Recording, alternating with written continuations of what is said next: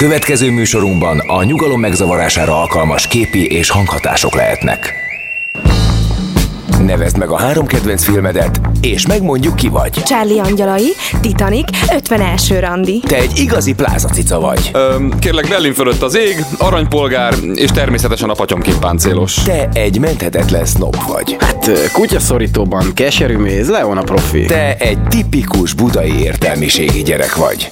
Egy dolog viszont közös bennetek. Mindegyik ötökre ráfér, hogy hallgassátok a hétmesterlövészét. Szervusztok, kedves hallgatók, ez a hét mesterlövésze. A Rádiókafén Csonka Berta kolléganőmmel köszöntelek titeket. Ez a 0629 98 98 os SMS számon elérhető műsor, amelyben várjuk az észrevételeiteket, meg mindenféle véleményeteket azokkal a filmekkel kapcsolatban, amelyekről beszélgetni fogunk a következő két óra során. A mai adásban drámába hajló vígjátékokról fogunk beszélni, és ilyen filmeket fogunk ajánlani nektek, olyan filmeket, amik alapvetően vígjátékok, de valahol a komédia mélyén, valahol a, a az abszurditásnak, vagy a groteszknek, vagy a, az iróniának, vagy a szarkazmusnak, vagy, vagy, vagy a, a, a, annak, a, annak a humornak, amely a, amely a felszínét képezi ezeknek a történeteknek, valahol a mélyén egy mélységes, súlyos dráma húzódik meg. És ezek a filmek többek is, mint a féle egyszerű vígjátékok, de nem, nem egyszerű és nem hétköznapi eszközökkel operáló filmek. Ilyen például a Zélik című amerikai áldokumentumfilm, amit a Woody Allen írt és rendezett, és játszik, egy nagyon különleges filmről van szó, én még én ilyen igényességgel és ilyen, ilyen szabatossággal és ilyen körültekintéssel és ilyen messze menő eszközrendszerrel dokumentumfilmet, vagy áldokumentumfilmet készíteni még nem láttam. Tehát amit itt, itt felvonultat ez a film, egy, egy fiktív koncepciónak a dokumentumfilm reviteléhez, hogy a, ahhoz, hogy hogy azt legyen képes állítani a számunkra, hogy mindez egy megtörtént eset, holott valójában Woody Allennek a, az agyszüleménye, az, az tényleg páratlan, és minden elemében meggyőző. Tehát, hogyha ha soha életünkben nem hallottunk Woody Allenről, ha soha életünkben nem hallottunk a pszichológiáról, akkor, akkor simán, vagy nem tudunk róla sokat, akkor akár simán be is nyalhatjuk ezt a sztorit. Persze tele van számos abszurd elemmel, ami direktbe arra szolgál, hogy röhög rajta, de stilárisan azok is úgy vannak elkészítve, mint ahogyan egy ilyen dokumentumfilmbe belepasszol. Igen, hát a magyarokra eléggé jellemző az, hogy szeretnek nevetni azon a tragédián, ami velük történik. Biztos meg is kellett tanulnunk a történelem során, hogy ez a filmcsokor ez a négy film teli lesz humorral, de tragédiával is, és azt hiszem, hogy ez az irónia sokszor abból adódik csupán, hogy őszinték vagyunk, őszinte szavak hangzanak el, és ez a legmeglepőbb. És például az Elikben is ez történik, hogy so- sok olyan dolgot hallunk kimondva, ami a mi életünkben is megtörténik, és rólunk is szól, meghökkent, és egészen őszinte, de kénytelenek vagyunk nevetni rajta convincing to someone who did not know any better. Ki volt ez a Leonard Zelig, aki szemlátomást eltérő benyomást keltett mindenkiben? Annyit lehetett tudni róla, hogy apja egy Morris Zelig nevű jiddis színész volt, akinek a Szent Ivánei álom ortodox változatában nyújtott pukkalakítása hűvös fogadtatásra talált. Az idősebb Zelig második házassága szüntelen heves veszekedések közepette zajlik, Olyannyira, hogy ha bár egy tekecsarnok fölött laknak, csendháborítás miatt a csarnok tulajdonos emel panaszt. Gyerekkorában Leonardot gyakran érik antiszemita támadások. Szülei, akik eleve őt hibáztatják mindenért, csatlakoznak az antiszemitákhoz. Büntetésből nem egyszer bezárják egy sötét szekrénybe. Ha nagyon mérgesek rá, ők is bemásznak utána. Halálos ágyán Morris Zelig azzal búcsúzik fiától, hogy az élet gyötrő, husza rémálom. Tanácsként pedig csupán annyit mond, hogy tartson készenlétben egy erős kötelet. Ám míg Jack bátyja összeroppan idegileg, Ruth nővére pedig bolti szarka és alkoholista lesz, Leonard Zelig szemlátomást megtalálja helyét a világban. A jelek szerint beilleszkedett, és ekkor hirtelen különös változás áll be viselkedésében. A Zelig jelenség bűvkörébe került Fletcher doktornő egy sor kísérletet folytat. Ezekre megfigyelőként szkeptikus főnökeit is meghívja. Az orvosok között Zelig tökéletes pszichiáterré válik. Mikor két francia vendéget vezetnek be, Zelig hozzájuk hasonul, és jól megérteti velük magát franciául. Egy kínai férfi társaságában keleties vonások ütköznek ki rajta. Ekkor már a sajtó is szimatot fog, és a szenzációéhes olvasók nyomban rávetik magukat az új csemegére. Leonard Zelig a holokauszt előtti úgymond kozmopolita zsidó prototípusa. Az, aki nagyon, de nagyon szeretne asszimilálódni, nagyon, de nagyon szeretne feloldódni mindabban, ami körülveszi, igazából nem köti őt semmi a saját identitásához, nem akarja megőrizni a gyökereit, sőt el akarja felejteni mindezeket a gyökereit, igazából a személyiségének a mélyén egy nagy amnézia van. Amire megfelelési kényszerből szőtt háló vetül, és ez a háló az, ami el, árny, leárnyékolja, elfüggönyzi az ő valódi személyiségét, ami ki tudja milyen. Talán nincs is neki, talán úgy kell majd felépíteni a semmiből egy valami biztos, hogy, hogy a megfelelési kényszer az olyan mérvű, az ő meggyőződése, hogy, hogy őt önmagáért, saját magáért nem lehet szeretni, ezért ő neki minden helyzetben igazodnia kell a környezetéhez, és fel kell vennie annak a jellegzetességeit. Ez olyan mértékű, hogy már testi tüneteket is mutat. Ami hát egy a pszichológia ismeretében, meg a neurológia ismeretében nyilvánvalóan egy abszurd, de mindenféleképpen egy nagyon humoros, egy nagyon látványos és egy, egy nagyon filmvászonra kívánkozó jelenség szinte ezt a filmvászon csak így lehet mutatni, hogy, hogy látványos lesz, tehát ő átváltozik tulajdonképpen, de azért a ma embere, ugye az üzenet ebből a filmből az az, hogy lehet, hogy mi nem változunk át akár feketévé vagy elhízott emberé, de a véleménye, véleményünk talán ugyanígy asszimilálódik, ugyanígy változik, ahogy bekerülünk különböző csoportokba, van saját véleményünk vajon, vagy magunk is ebben a gyökertelenségben szenvedünk, nem amnézi fantáziánk van, hanem egyszerűen nekünk már nincsenek gyökereink, úgyhogy nagyon nehéz kitalálni azt, hogy valójában kik is vagyunk mi. Hát, én én a magam részéről, hogyha magamat kéne diagnosztizálni, inkább antizélig vagyok, vagyis minden helyzetben ellen kell tartanom, minden helyzetben ellen kell állnom, ellen, ellen kell mondanom, mert minden áron fel kell mutatnom valamit, vagy valakit, aki nem olyan, már pedig. Tehát e, nyilván antizélig vagy most is, hiszen ellen kell. Valamit akar, igen, valamit, val, val, most is ez történik. Valamiért kompenzálnom kell, az biztos. Az, az ami, az, ami a, a, a Leonard Zéliget jellemzi, ami nagyon jellemzi, hogy hogy, hogy mindennél jobban meg akar felelni, mindennél jobban el akar tűnni, fel akar oldódni. Nem tudja igazán, hogy mi az, ami, ami egy embert szerethetővé tesz.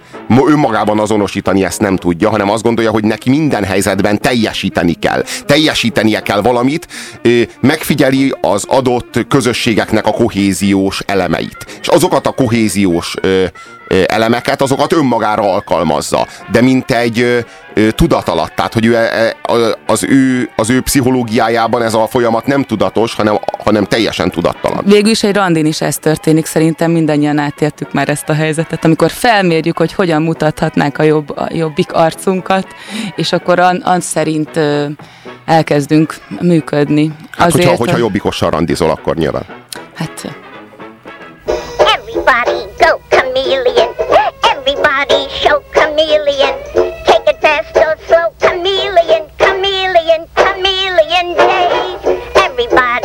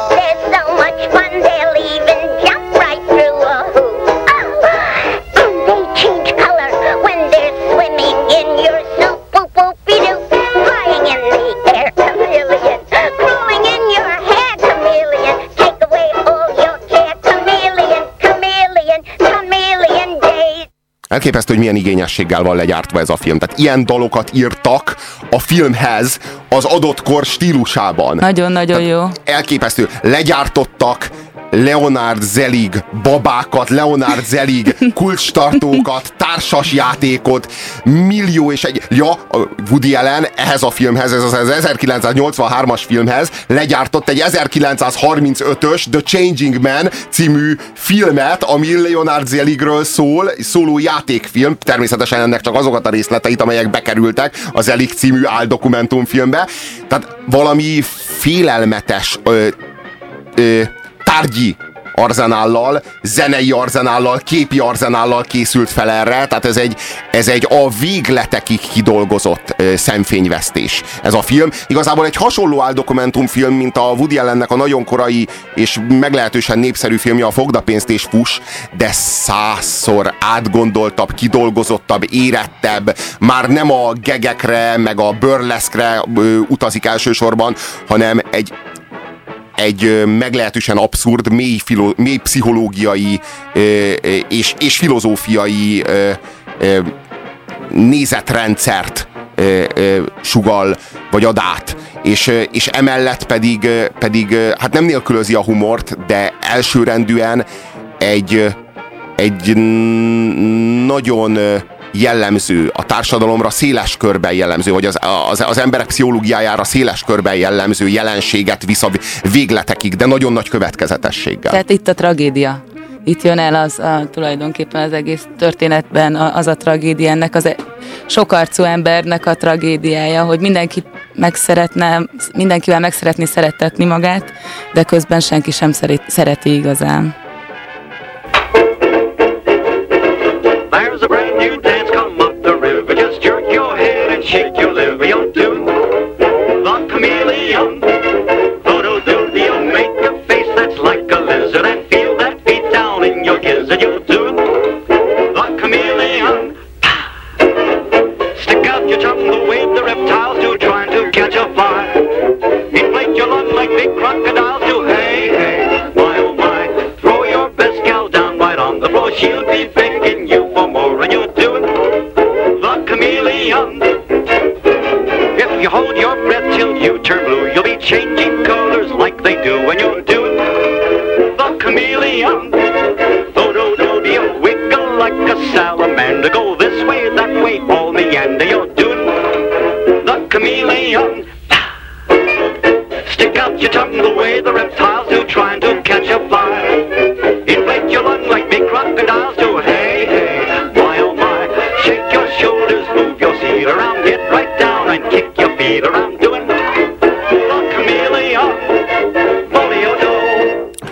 Egy terápiás love story.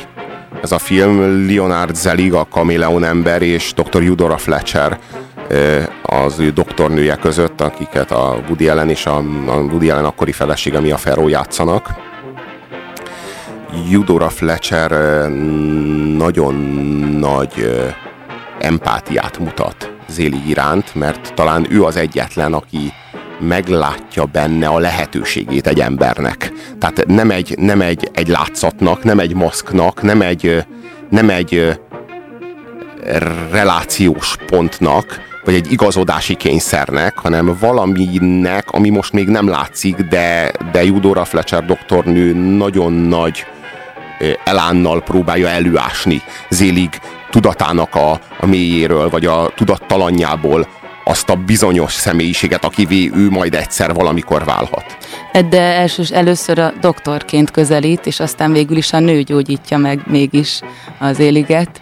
Tehát amíg próbálkozik do- doktorként hozzáállni, addig nincs siker semmi, viszont amikor nőként közelít, akkor elindul valami. Meg amikor azt tanúsítja enne, e, e, e felé az ember felé, hogy ő szereti őt és elfogadja, annak ellenére, hogy nem doktor. Sőt, hogy komolyan veszi. Tehát, hogy komolyan veszi, elkezdi komolyan venni, különben a Feldmár András mondott nagyon divatos név ugye most a, a, a mi századunkban, mert ő mondja azt, hogy a legfontosabb, hogyha komolyan veszed a, a barátodat, barátodat, bármilyen, bármilyen ismerősödet, és ő ugyanezt csinálja a judóra, hogy egyszerűen amit mond, az élig neki, azt, azt ő komolyan veszi, azt elhiszi. Hát a Feld már igazából azt mondja, hogy annak, akinek vannak barátai, és képes a barátaival őszinte beszélgetésekre, annak nincsen szüksége pszichológusra vagy pszichiáterre.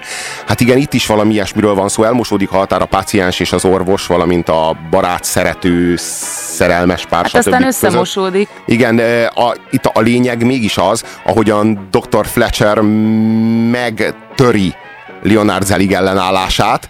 Ugye ő, őt nem lehet e, hipnózisba vinni, mert olyan keményen áll ellen, ugyanis a doktornő jelenlétében Leonard doktorrá változik, tehát ő is orvos, és mint orvos őt nem fogja se miféle, orvos pszichológizálni, az maximum egy kollega, akivel konziliumot tarthat. E, viszont abban a pillanatban, hogy Fletcher doktornő úgy áll hozzá Leonardhoz, hogy doktor úr, legyen szíves segítsen, a Moby Dick című könyvet én nem is olvastam, de társaságban mindig úgy hivatkozok rá, mintha olvastam volna, mert félek, hogy lelepleződöm, félek, hogy, hogy, hogy, hogy, hogy, hogy azt fogják gondolni rólam, hogy műveletlen vagyok és ebben a pillanatban Leonard Zelignek az, e, nincs más lehetősége, mint hogy azzal a valakivel azonosuljon, aki ő maga valójában, és abban a pillanatban lemálik róla az összes hagymahéj, abban a pillanatban lemálik róla minden maszk és minden szerep, és akkor, akkor abban az zuhanásban tudja, tudja őt hipnózisba vinni a doktornő. Hát ez valóban bravúros nagyon nagy pszichoanalitikus igényességgel gyártotta ezt a koncepciót a Woody Allen. Hollywood tártkarokkal és szerződési ajánlattal fogadja. Clara Bow meghívja magához hétvégére, a lelkére kötve, hogy hozza magával minden figuráját. Chicagóban Jack Dempsey, a nehéz súlyú boxbajnok bohóckodik edzés közben Zeliggel. Washingtonban az Egyesült Államok két egymás követő elnökének, Coolidge-nak és Hoovernek is bemutatják. Franciaországban is ünneplik. Ő a párizsi mulatók körülrajongott sztárja. Élvonalbeli francia értelmiségiek is kegyekbe fogadják, benne látván ki ennek ki, annak ki, mindennek a szimbólumát. Rabbivá változása oly meggyőző, hogy egyesek az ördögszigetre akarnák deportálni.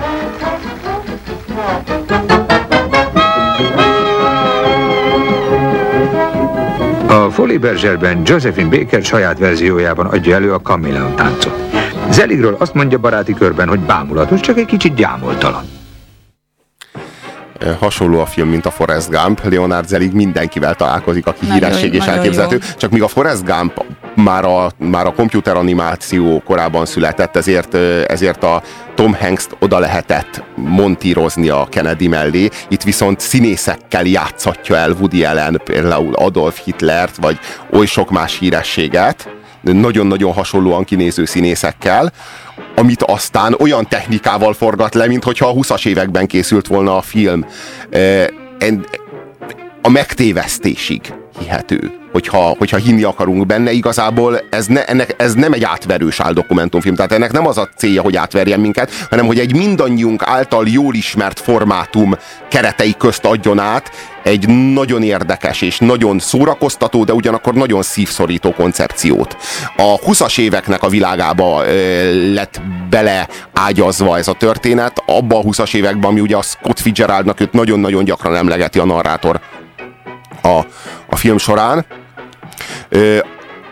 Ez az, a, ez az a világ, amit a nagy Gatsby-ből ismerhetünk. Tehát ez a, ez a nagyon prosperáló, nagyon felelőtlen, és a közelgő háborúkról, háborúról még mit sem sejtő világ. Hát remélem, hogy ez utolsó kijelentésed nem igaz, de különben nagyon hasonló a, a mi világunkra. Hogy azért lehet, hogy ez a választás ott van különben a, a Nagy Gatsby-nek akár a remake is lehet. Tehát más, másik oldalról igen, közelítve. Igen, csak ma nem, ma nem születhetne olyan Leonard Zelig, mint, a, mint akkor, hiszen a, a ma zsidója, tehát a holokauszt utáni zsidó már egy nagyon-nagyon kemény, hát sok esetben nagyon-nagyon beteg identitást hordoz, de, de a, a egy, egy holokauszt, holokauszt utáni zsidó számára sokkal, de sokkal nehezebb a, az asszimilációs kényszert elsajátítani, mint egy holokausztot Aha, megelőző tehát, zsidó hogy számára. határozva már a, a, a holokauszt hogy mihez zsidó. Képest, mihez igen, képest igen, vagy, tag, vagy tagadnia kell, vagy igen, állítania kell, de mindenképpen kőkeményen viszonyulnia igen, kell igen. a dologhoz. Ez a holokauszt előtt még nem létezett. Tehát egy, ez, ez, ez egy igazán holokauszt előtti ilyen diaszporás koncepció a Woody Allen részéről, és talán nem véletlen, hogy abba a világba helyezte. A fehér szoba berendezését gondosan megválogatják, hogy a lehető legmegnyugtatóbb legyen. Kis dolgozószoba ez Fletcher doktornő házában. A falakra A kellő világosságot biztosítandó ormótlan fényképészlámpák kerülnek. A mikrofonokat körültekintően elrejtik. A kamera egy ablak mögött működik, így viszonylag kevéssé zavar. Csupán a motorzúgás jelent némi problémát, de egy takaróval, meg egyéb kéznél lévő textíliákkal ez is tompítható. E szűkös megfigyelőállásból fogja rögzíteni Paul Dögé a híres fehér szobai üléseket, a pszichoterápia történetének e jelentős dokumentumait a híres fehér szobai ülések.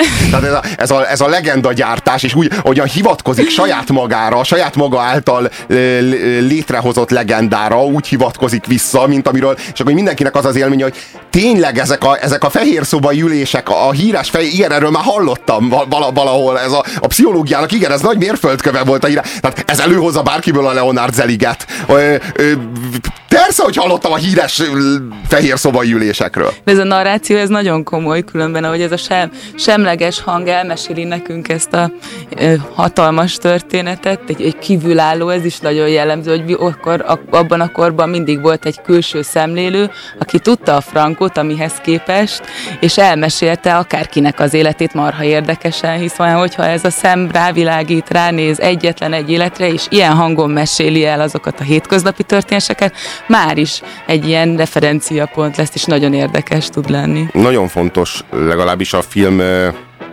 értelmezése során, hogy tisztázzuk, hogy mi is a személyiség, mi is a személyiségnek a magva. Létezik-e ilyen? Valójában a személyiségünk azok, az nem, vajon nem, nem-e minden, minden egyes minket ért sérelemre adott válaszreakcióból épül fel. Tehát ér minket egy sérelem, mondjuk hozzáérünk a forró platnihoz, megégetjük a kezünket. Innentől kezdve a piros szín ki fogja váltani bennünk a forró égető érzésnek a benyomását, és születik bennünk egy gátlás. És minden egyes ilyen gátlás, persze ennél szinte csak súlyosabb gátlásokat ö, alakít ki az ember, vagy súlyosabb ö, sérelmeket szenved el, de minden ilyen gátlás hozzáépít egy-egy téglát a személyiségünknek a, a, a falához. És emögé, ezek mögé a falak mögé e, próbálunk rejtőzni, ezek mögé a falak mögé próbáljuk építeni a, a, a saját belső valónkat, de hogy létezik-e ilyen valójában? Tehát, hogy ö, vajon a, a falon belül lévő én, az nem ugyanilyen ö, falakból áll össze? Én csak... Tehát létezik-e konzisztens, konzisztenciája a személyiségnek? Én különben a sérelemmel nem értek egyet, mert inkább úgy, ért, úgy érzem, hogy ha egy kérdés elérkezik hozzánk, van-e kérdés, van-e kérdező, van-e olyan, akit, akit érdekel, hogy én mit gondolok, nem kellnek sérelemnek, nem kellnek rossznak lenni. Egy jó, jó élmény az, hogy finom a fagyi, és a mondjuk az rózsaszín volt, akkor ugyanúgy a rózsaszín szín felhozhatja bennem azt a jó élményt, és ugyanúgy a személyiségem része az, hogy jó dolgok történtek velem. De amit gondolsz arról a fagyiról, vagy bármi egyébről, ami a te véleményed, az vajon a te véleményed? Nem arról van szó, hogy te egy válasz reakciót adsz egy téged ért korábbi behatásra, és ennek a, ennek a része az, ennek a, ennek a válaszreakciónak a része az, hogy te most ezt a fagyit finomnak vagy kevésbé finomnak érzed? Az, Tehát, a, az a saját válaszod. Hogyha nyitott vagy a kérdésekre, akkor saját válaszokból állítod össze a, a kérdések, a lényegek, hogy azok bejöhessenek hozzád, és az alapján fogod meghatározni a, a válaszaidat, és te a válasz vagy. Attól függ, attól függ, hogy milyen kérdések érnek az életben, attól függ, hogy milyen ember leszel. Nem akart más, csak hogy szeressék, de ezért a bőréből is kibújt írta Scott Fitzgerald.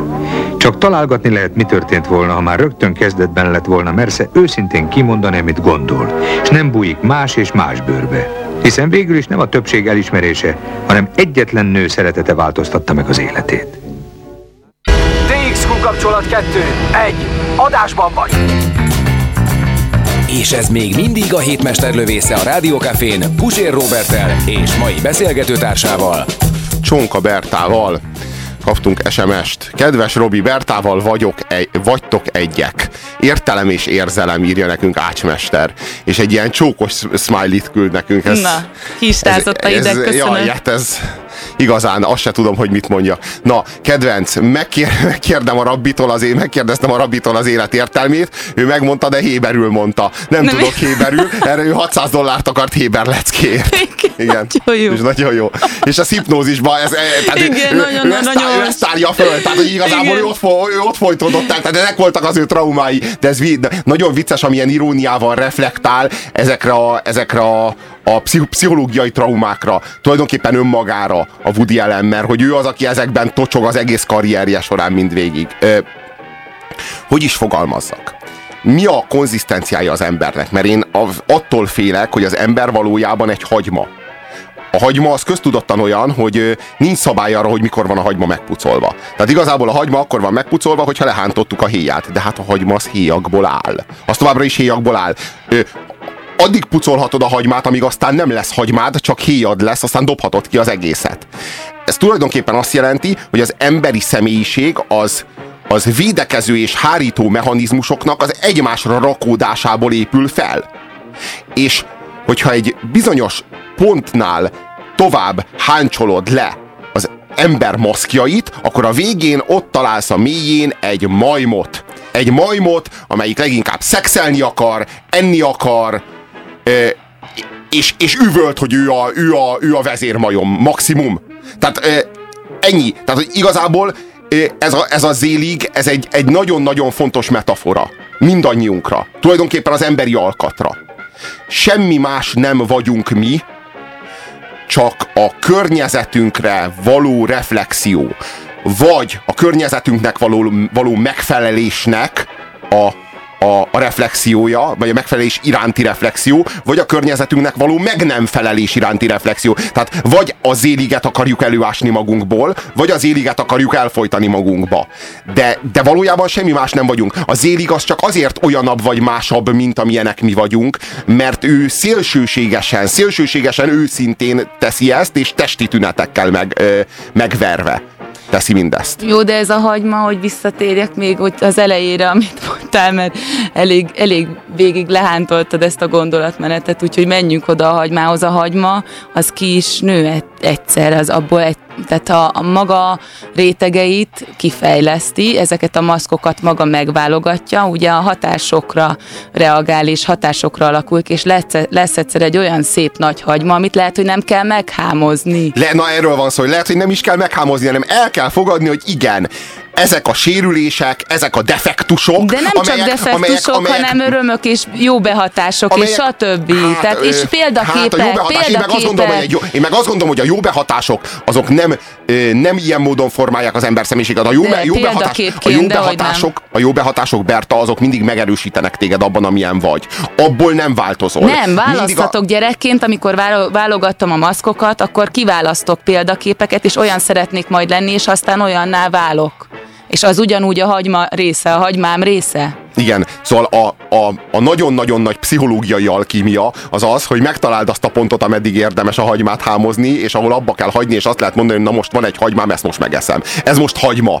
Tehát e, mert mag az nincs. Tehát magot nem fogsz találni soha, nincs a közepén. A hagyma a semmi köré épül, a semmi köré rétegződik, pont úgy, mint az emberi psziché. A lélek a magja ennek, de a lélek az nem hozzáférhető. A lélek az nem felboncolható. A lélek az valamiféle isteni rész, és ha tudományosan vizsgáljuk, akkor nincs. Tehát eh, tudományosan nem fogjuk tudni megragadni soha sehogyan.